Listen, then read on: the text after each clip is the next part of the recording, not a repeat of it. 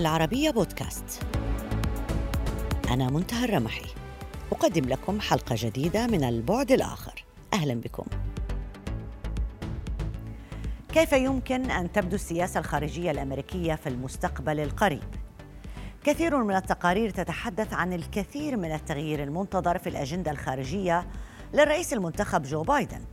ولكن الصحافة الأمريكية تبدو أكثر تحفظا وهي تحاول قراءة اختيارات بايدن في المناصب الرئيسية لتتنبأ من خلالها بتوجهاته المقبلة. فعندما اختار بايدن الجنرال لويد أوستن لمنصب وزير الدفاع كتب ثلاثة من محللي واشنطن بوست مقالا يحلل هذا الاختيار ويقول إنه يشير إلى رغبة بايدن في تجنب معارك السياسة الخارجية في الماضي. وبعيدا عن كل ما قيل في الحملة الانتخابية يدرك الكثيرون أن الإدارة الأمريكية الجديدة ستكون مشغولة لوقت طويل ربما في ترتيب البيت الداخلي ومواجهة أزمة كورونا وتحدياتها المجتمعية والاقتصادية والانقسام الداخلي. ما يجعل إجراء تغييرات جذرية في السياسة الخارجية امرا صعبا. السفير نبيل فهمي وزير الخارجية المصري الأسبق يمتلك خبرة كبيرة في كواليس صنع القرار بواشنطن التي عمل فيها طويلا في أرفع المناصب الدبلوماسية. وهو ضيفنا في هذه الحلقة. من البعد الآخر لنحاول معا أن نقرأ توجهات السياسة الخارجية الأمريكية بعد 20 يناير 2021 أهلا بك معنا معاليك. مساء الخير مساء الخيرات السياسة الخارجية الأمريكية مع الوزير كيف تختلف بتغير الإدارة السياسية؟ إذا بدنا نحكي عن ثوابت ومتغيرات ما هي الثوابت وما هي المتغيرات؟ التغيير في السياسة الخارجية الأمريكية أقل كثيرا من التغيير في السياسة الداخلية الأمريكية مع إجراء انتخابات رئاسية بالتحديد لأنها مواقف استراتيجية. رغم اختلاف إدارة ترامب وشخصية ترامب عن إدارة قادمة لبايدن وشخصية بايدن أحدهما غير تقليدي عدائي للمؤسسات والآخر صلب الصفة التقليدية خدم سياسيا في مؤسسات 47 عاما إن لم يزيد عن ذلك. مع هذا هناك توجه أمريكي منذ إدارة أوباما. للابتعاد عن المعارك السياسية والأمنية والعسكرية عالميا. آه وهناك توجه أيضا منذ إدارة أوباما للتوجه بعيدا عن الشرق الأوسط والانشغال بالقضايا الاقتصادية والمخاطر أو التحديات المستقبلية. وبالتحديد أتحدث هنا عن آسيا والصين. إذا هناك تغيير إنما هناك الحقيقة قدر كبير جدا من التوافق في الأهداف الاستراتيجية العامة. هناك اختلاف في أسلوب الممارسة. طيب يعني إذا بدنا ناخذ الملف النووي الإيراني على سبيل المثال في عنوان عريض اتفق عليه الطرفان الجمهوري والديمقراطي في أمريكا أن لا سلاح نووي يسمح لإيران أن تمتلكه لا اليوم ولا غدا. لكن الطريقة كانت مختلفة تماما. يعني أوباما وصل لاتفاق نووي مع إيران كان اتهم بأنه كان ناقصا آه ويعني تجنب الكثير من النقاط المهمة بينما ترامب أصر بالخروج من هذا الاتفاق النووي وبفرض المزيد من العقوبات الاقتصادية على إيران. وأنا أضرب إيران كمثل يعني مع كوريا الشمالية في تعامل مختلف بين الإدارتين أيضا مع الصين هناك تعامل مختلف بين الإدارتين أيضا. لكن حتى هذه التفاصيل لها تأثيرات كبيرة في, في النظام العالمي صحيح؟ بدون شك ويمكن عشان أثير بعض التساؤلات أبدأ بملاحظة خارج السؤال. مم. مفتاح العلاقات العربية الأمريكية مستقبلا سيكون عند العرب وليس عند أمريكا. وهشرحه بعدين. مسألة إيران. آه الإدارة الديمقراطية الذي انتمى إليها بايدن رأت أنه بتحفيز إيران يمكن وضع ضوابط على برنامجها النووي إنما لم تعطي تلك الإدارة اهتماما كافيا بضبط التحرك ال ال السياسي السلبي الإيراني في الشرق الأوسط. في حين إدارة ترامب رأت أنه سياسة الضغط الشديد على إيران هي السياسة الأفضل في محاولة تحجيم إيران وانسحبت من البرنامج النووي آه، أو الاتفاق النووي الذي كان قد تم الاتفاق عليه مع مع إيران. وإنما مرة أخرى حتى لا نعتقد أنه اختلاف كبير تجنبت الإدارة الماضية الدخول في أي عمليات عسكرية ضد إيران إلا عندما شاهدنا ضحايا أمريكان. وحاول الرئيس الأمريكي حاول وكان على استعداد الدخول في الرئيس الأمريكي الحالي ترامب. الدخول في مفاوضات مع إيران إنما لم يوفقوا في ذلك. آه غرضي في النهاية آه على الأمريكان بايدن عليه أن يأخذ في اعتبار المصلحة العربية ويأخذ ذلك في الحساب ليس فقط نوويا وإنما امنيا وسياسيا عندما يخاطب إيران. عملية إنه يصروا الاتفاق دون تشاور مع العرب الحقيقة شيء مخل آه للغاية وقصير النظر. إنما من كان يتصور إنه ترامب إذا كان أعيد انتخابه أو بايدن آه سيسرع في الدخول في صدام عسكري مع إيران الحقيقة هذا تقييم آه غير سليم. أيوه. احتمال دخول ترامب في صدام عسكري مع إيران أكبر الآن في الأيام القادمة عما كان سيكون الأمر إذا تم إعادة انتخابه. يعني حتى هذا بيجعلنا نتساءل في صالح من ومن ممكن أن يكون مستفيد وبالعكس مين ممكن يدفع أثمان في حال دخول في صراع عسكري مع إيران. بدي النقطة اللي أثرتها معاليك وهي نقطة مهمة جدا إنه مفتاح العلاقة مع الولايات المتحدة الأمريكية بيد العرب وليس بيد الولايات المتحدة الأمريكية. فسر لي إياها. افسرها ببساطة جدا. الولايات المتحدة؟ دولة كبرى علاقاتها الخارجية تنبني على نفس الأسس الخاصة بالعلاقات الاقتصادية مكسب وخسارة الربح والتكلفة. اذا المسألة مسألة مصلحة مصلحة قصيرة الأجل بين الحين والآخر وطويلة الأجل في مجال آخر بمعنى تجارة أو استثمار. أقصد بان المفتاح لدينا وليس لديهم. الولايات المتحدة ستتعامل مع أي طرف فاعل في منطقته.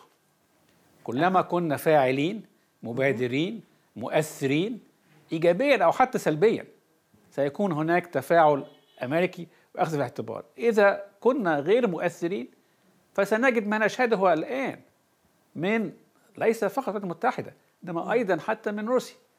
إن الحديث حول المنطقة حول إيران الذي كان فيها الولايات المتحدة وروسيا والصين وإنجلترا وفرنسا وألمانيا حول الموضوع النووي تم خارج الحوار العربي. حديث حول سوريا لا يشمل الجانب العربي. آه العالم يتفاعل ويتعامل الدولة الكبرى بشكل خاص مع الأطراف المؤثرة لابد أن نبادر ونأخذ هل هذا لأنه إحنا مش مؤثرين آه. كعرب؟ ولا لأنه ما عرفنا نستخدم أدواتنا حتى الآن؟ كلاهما واحد. كلاهما واحد. إحنا لسه مؤثرين إننا لم نحاول استغلال أدواتنا بالقدر الكافي ولم ننجح في ذلك. ثم لذا وجدنا نفوذ تركي يرمح نفوذ إيراني آه، وبهيمنة شديدة وتعنت إسرائيلي في التعامل مع القضية الفلسطينية. بالزبط. آه، في ظرف لم يكن نشهده في الماضي. مع هذا كل ما أدفعه إنه علينا أن نتحرك ونبادر حول الحاضر والمستقبل في المنطقة ونتفاعل مع الآخرين بما فيها المتحدة طبعا. إنما الدول الكبرى تضع حساباتها على المستوى الدولي وتتعامل مع من هو مؤثر وليس مع ليس على أساس الحب أو الكراهية. أيوه. أه برضو يعني مفهوم مؤثر أه، هنا هنا يمكن الحديث فيها أكثر. يعني طريقة تأثير إيران في أه، صنع القرار الأمريكي مختلفة عن طريقة تأثير تركيا في صنع القرار الأمريكي وكذا عن إسرائيل. وهنا نتساءل من جديد طريقة تأثيرنا كعرب بعيدا عن الملف الاقتصادي بعيدا عن العلاقات التجارية التي يمكن أن تكون مع أمريكا أو العلاقات الأسلحة والتسليح وغيره. هل لنا هل لنا أبواب أخرى؟ أنا بشكرك على السؤال لكي أوضح ما ذكرته. ما أقصده ليس التأثير على القرار الأمريكي في الساحة الأمريكية إنما التأثير على المصلحة الأمريكية في الساحة الشرق الأوسطية. إذا أمريكا مش مهتمة بليبيا درجة كبيرة إنما لن تريد أن تضع أن تكون خارج الساحة الليبية خاصة وهي تشهد تحرك روسي في ليبيا. مم. كلما شهدت أطراف عربية مؤثرة في ليبيا كلما اهتمت بتلك الأطراف. نفس الشيء بالنسبة لسوريا. سوريا في حالة لا حرب ولا سلام. إذا وجدت تحرك عربي يوازن التحرك لأطراف إقليمية أخرى تركيا وإيران ستتعامل معها لأنها مؤثرة في الشرق الأوسط وده يؤثر على المصلحة الأمريكية بشكل غير مباشر. نفس الشيء بالنسبة للخليج وإيران آه وإذا نظرنا حتى إلى الوضع في اليمن وشرق أفريقيا وهكذا. اذا المطلوب ليس الدخول في الساحة الأمريكية مباشرة إنما مطلوب أن نكون مؤثرين لدينا خاصة بالمقارنة بأطراف أخرى ولا أيوة. يعني هذا مرة أخرى. كلما كان التأثير ايجابيا رحب به. إنما حتى إذا كان الاختلاف اختلاف موضوعي فهذا أيضا آه، مطلوب طالما كان لنا حق في ذلك. في تطور كبير حصل في ملف الشرق الأوسط آه، في إدارة ترامب آه، سمي صفقة القرن. هل يمكن معاليك أن نشهد تغير ما في طريقة تعاطي بايدن مع هذا الملف مع ملف التعقيدات في القضية الفلسطينية؟ لن يتراجع بايدن عن أي قرارات اتخذها ترامب لصالح إسرائيل. وإنما سيختلف في توجهه تجاه الفلسطينيين بمعنى سيكون أكثر انفتاحا للاستماع للطرف الفلسطيني آه، وأكثر تأييدا للجهود الرامية إلى الوصول إلى حل دولتين. آه، هذا يتطلب حساب دقيق فلسطيني وعربي بمعنى ليس مطلوبا التراجع عن مواقفنا ومصالحنا إنما مطلوبا أن نطرح أفكار نطرح سبل للتفاوض نطرح مبررات للاعتذار أو للرفض عندما وجدنا ذلك.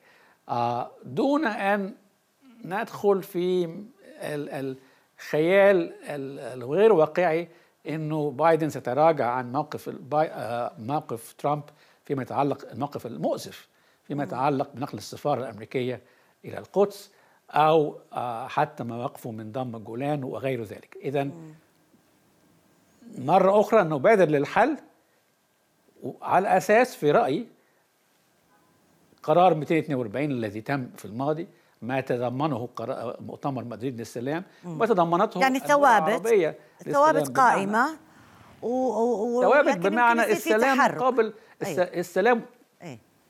بالتأكيد وممكن ممكن ممكن نطور التفاصيل. إنما في النهاية نحن نريد سلام شامل للكل وأمان شامل للكل. طبعا حق فلسطيني طبعا القدس الشرقيه في هذا السياق لا مانع لدينا اطلاقا في هذا السياق أمن وسلام بالكامل لاسرائيل أيضا. مم. طيب اللي صار في المجتمع الأمريكي في حالة الانتخابات هاي لاحظنا في حالة انقسام شديد داخل المجتمع السياسي الأمريكي. و البعض طرح هذا التساؤل هل هذا الانقسام في صالح أو في ضد صانع القرار العربي؟ وهذا يقودنا لسؤال آخر أيضا إنه السياسة العربية قد تبدو لنا أنها تركز في التعاطي مع الولايات المتحدة الأمريكية على من هو في السلطة بعيدا عن التيارات الأخرى. كيف يمكن فتح مسارات للتواصل مع القوى الأمريكية السياسية المختلفة سواء تلك التي تحكم الآن أو التي لا تحكم؟ اولا في التعامل مع الدول الكبرى علينا أن نكون لنا وضوح استراتيجي ومرونة تكتيكية لأن هذه الدول تتحرك آه، بخطوات بطيئة ولها تأثيرات وتداعيات عديدة لقراراتها. هذا هو الأساس.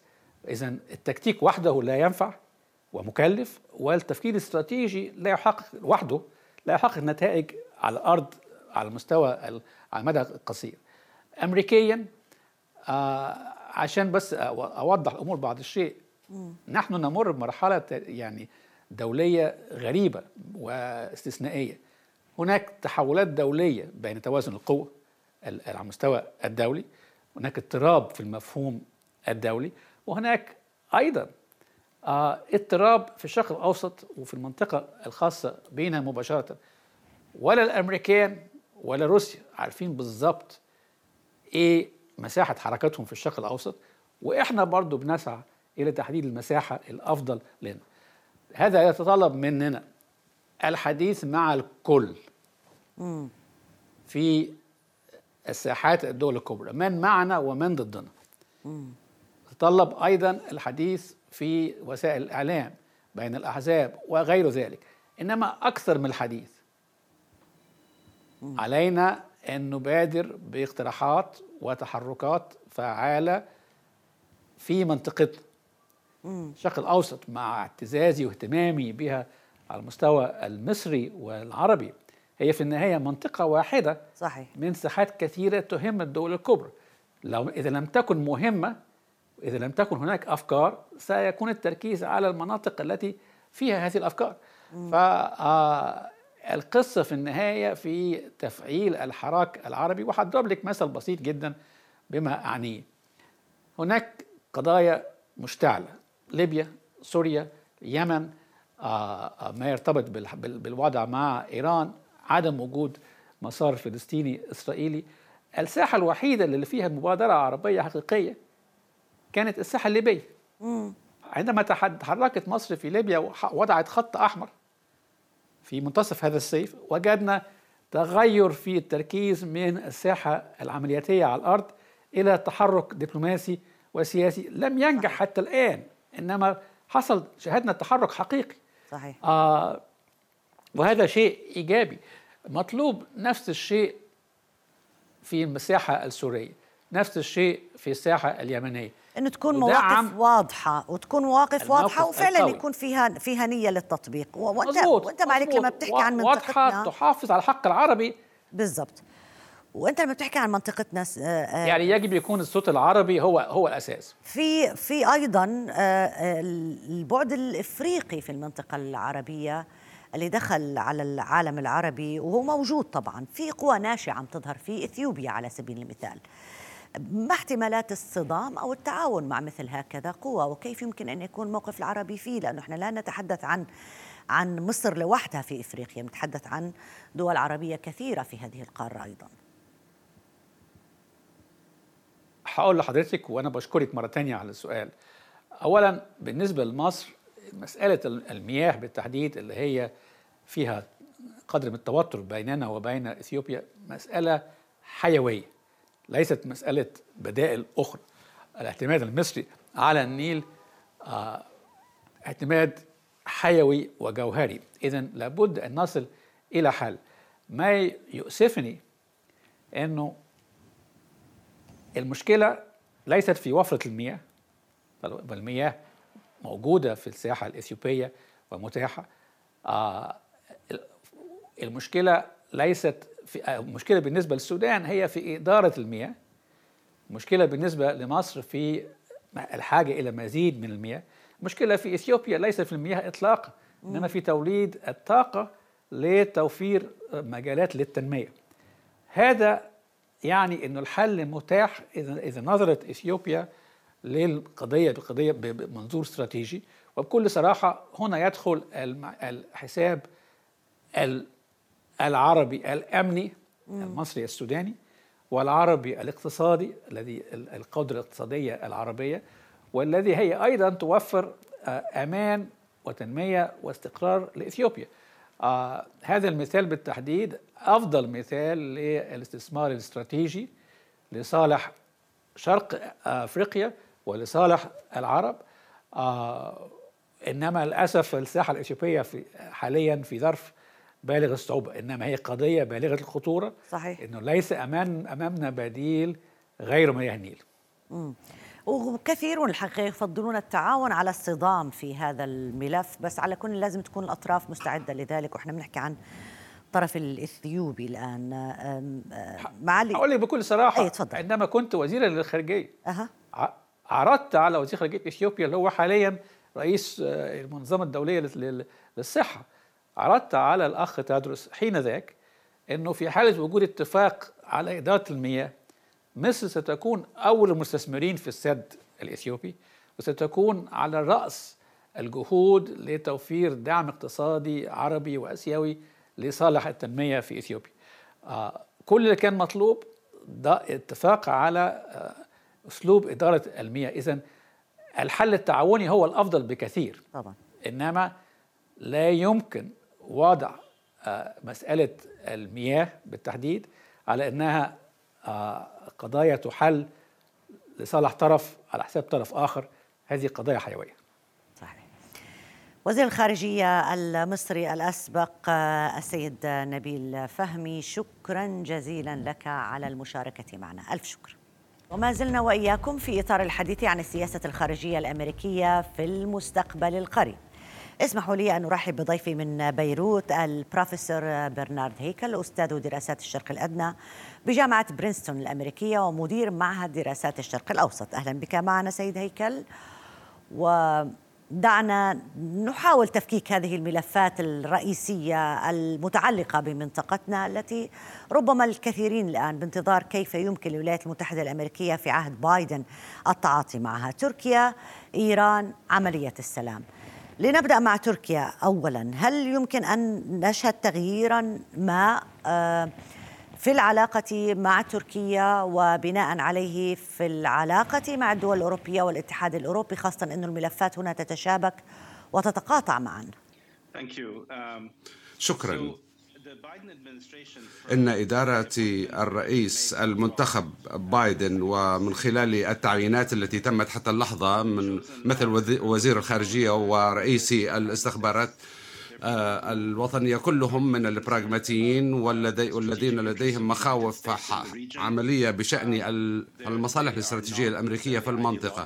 وهم ليس لا يتمتعون بالحس الأيديولوجي بصورة مثالية بل لديهم اهتمامات أساسية ببعض وجهات النظر الأيديولوجية. فيما يخص تركيا فهي دولة آه، حليف آه، في دولة عضو في حلف الناتو ويرغبون وهناك توجه آه، أيضا بإعادة الدور التركية لكن هناك مخاوف من ما قامت به تركيا من عملية استخدام أسلحة من روسيا وتدخل في مناطق مختلفة مثل ما قامت به في سوريا وأذربيجان. لكن إذا ما استمر الرئيس أردوغان باتباع سياسة على على غرار ما قام به في فترة عهد ترامب فهذا سوف يشكل حالة من القطيعة مع الحلفاء الأوروبيين. والسؤال الأكبر إذا ما كان هناك استئناف آه، للاتفاق النووي أو ما يعرف بخطة العمل الشاملة المشتركة مع إيران أو إعادة التفاوض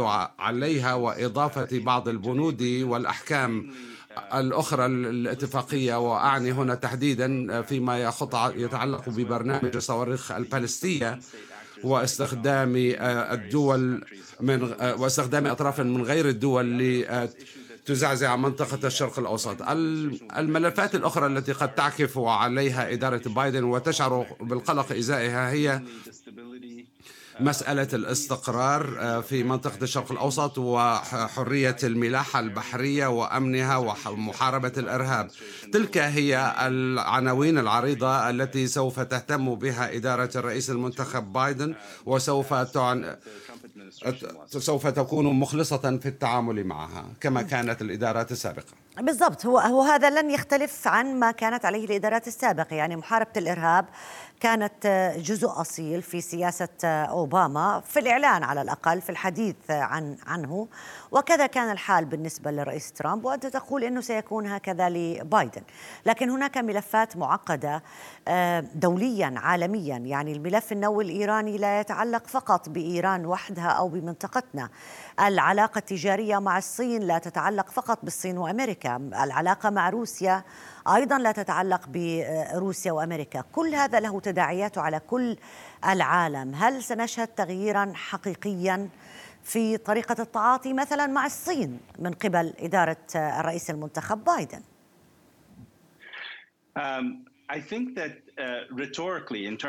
أعتقد أنه من خلال اللغة التي سمعناها قد يكون اختلافا لكن بصورة عملية قد لا يكون هناك أي اختلاف. هناك إجماع في الولايات المتحدة سواء إذا كان هذا الإجماع بين الديمقراطيين أو الجمهوريين. هو, هو أن الصين هي قوة صاعدة تهدد لمصالح الولايات المتحدة والشرق الأوسط هي منطقة صراعات محتملة للصين. وأي إدارة أمريكية بما في ذلك إدارة الرئيس بايدن سوف تشعر بالقلق الشديد إزاء تصاعد نفوذ الصين في منطقة الشرق الأوسط وخاصة في منطقة الخليج. وهذا يعني بصورة عملية أن إدارة بايدن يتوجب عليها الحفاظ على علاقة استراتيجية قوية مع دول مثل المملكة العربية السعودية ودول الخليج الأخرى. فهذا فهذا أمر ضروري بان بأن تقوم بمعالجة النفوذ الصيني التي ينظر إليها بأنها تشكل تهديدا من قبل كافة الأطراف في الولايات المتحدة. إذا عدنا قليلا للملف النووي الإيراني بعد انسحاب الرئيس ترامب منه الآن في رسائل متضاربة متباينة في جس نبض من الطرفين كل واحد تجاه الآخر سواء إيران أو من الولايات المتحدة الأمريكية. دول الخليج عبرت عن موقفها بشكل واضح. قالت أنه أي مفاوضات جديدة على دول الخليج أن تكون على علم بها يعني عليها أن تكون طرف لأنها متضرر كثيرا من مسألة آه، الملف النووي الإيراني بشكل عام. هل ستأخذ إدارة الرئيس بايدن مثل هذا الطلب الذي تجاوزته إدارة أوباما قصدا أو سهوا؟ هل ستأخذه على محمل الجد؟ هل سيكونوا شركاء في صياغة أي اتفاق مع إيران؟ أعلم أن إدارة بايدن سوف تصغي إلى دول الخليج. لكن كما تعلمون سوف تصغي إلى إسرائيل التي تشعر بالقلق أيضا. إزاء البرنامج الإيراني النووي طالما أن إيران سوف يستمر نفوذها في منطقة الشرق الأوسط. من خلال رأيي الشخصي وليس تكهنات إذا ما كانت إدارة بايدن ترغب بمعاودة المفاوضات مع الإيرانيين بسرعة فأنه فإنه قد يطلب فإن الإيرانيين آه، قد يطلبون كثيرا وأنهم وقد يدعون بأنهم تضرروا كثيرا في ظل إدارة ترامب ويبحثون عن عن تعويضات كبيرة. وهذا قد يكون ضربا من المستحيل لإدارة بايدن للموافقة عليه. ونتيجة لذلك وبسبب طلبات إيران الكثيرة فإن إدارة بايدن قد ترغب بإضافة بعض الشروط الأخرى الإضافية ولا سيما تلك المتعلقة بالصواريخ وبالأطراف من غير دول التي تدخل في اليمن مثلا والعراق وسوريا ولبنان. وسوف ترون أن الجانبين لن يكون بمقدورهم التوصل إلى اتفاق. فكل من الطرفين سوف يطلب طلبات كثيرة. لذا ورأيي الشخصي هذا لا أعتقد أن أن هناك اتفاق وشيك الحدوث إلى حين آه، نهاية العام 2021 حيث سوف تنتهي الانتخابات في إيران وسوف يكون هناك متشددون جاءوا إلى سدة السلطة وهذا سوف يصعب أيضا من قدرة الوصول إلى اتفاق. لذا فأنا لست متفائلا بقدرة الإدارة الأمريكية مع بايدن للوصول إلى اتفاق مع إيران. شكرا جزيلا لك بروفيسور برنار هيكل أستاذ دراسات الشرق الأدنى بجامعة برينستون الأمريكية ومدير معهد دراسات الشرق الأوسط. شكرا جزيلا. بهذا انتهت هذه الحلقة من البعد الآخر. تحية لكم وإلى اللقاء.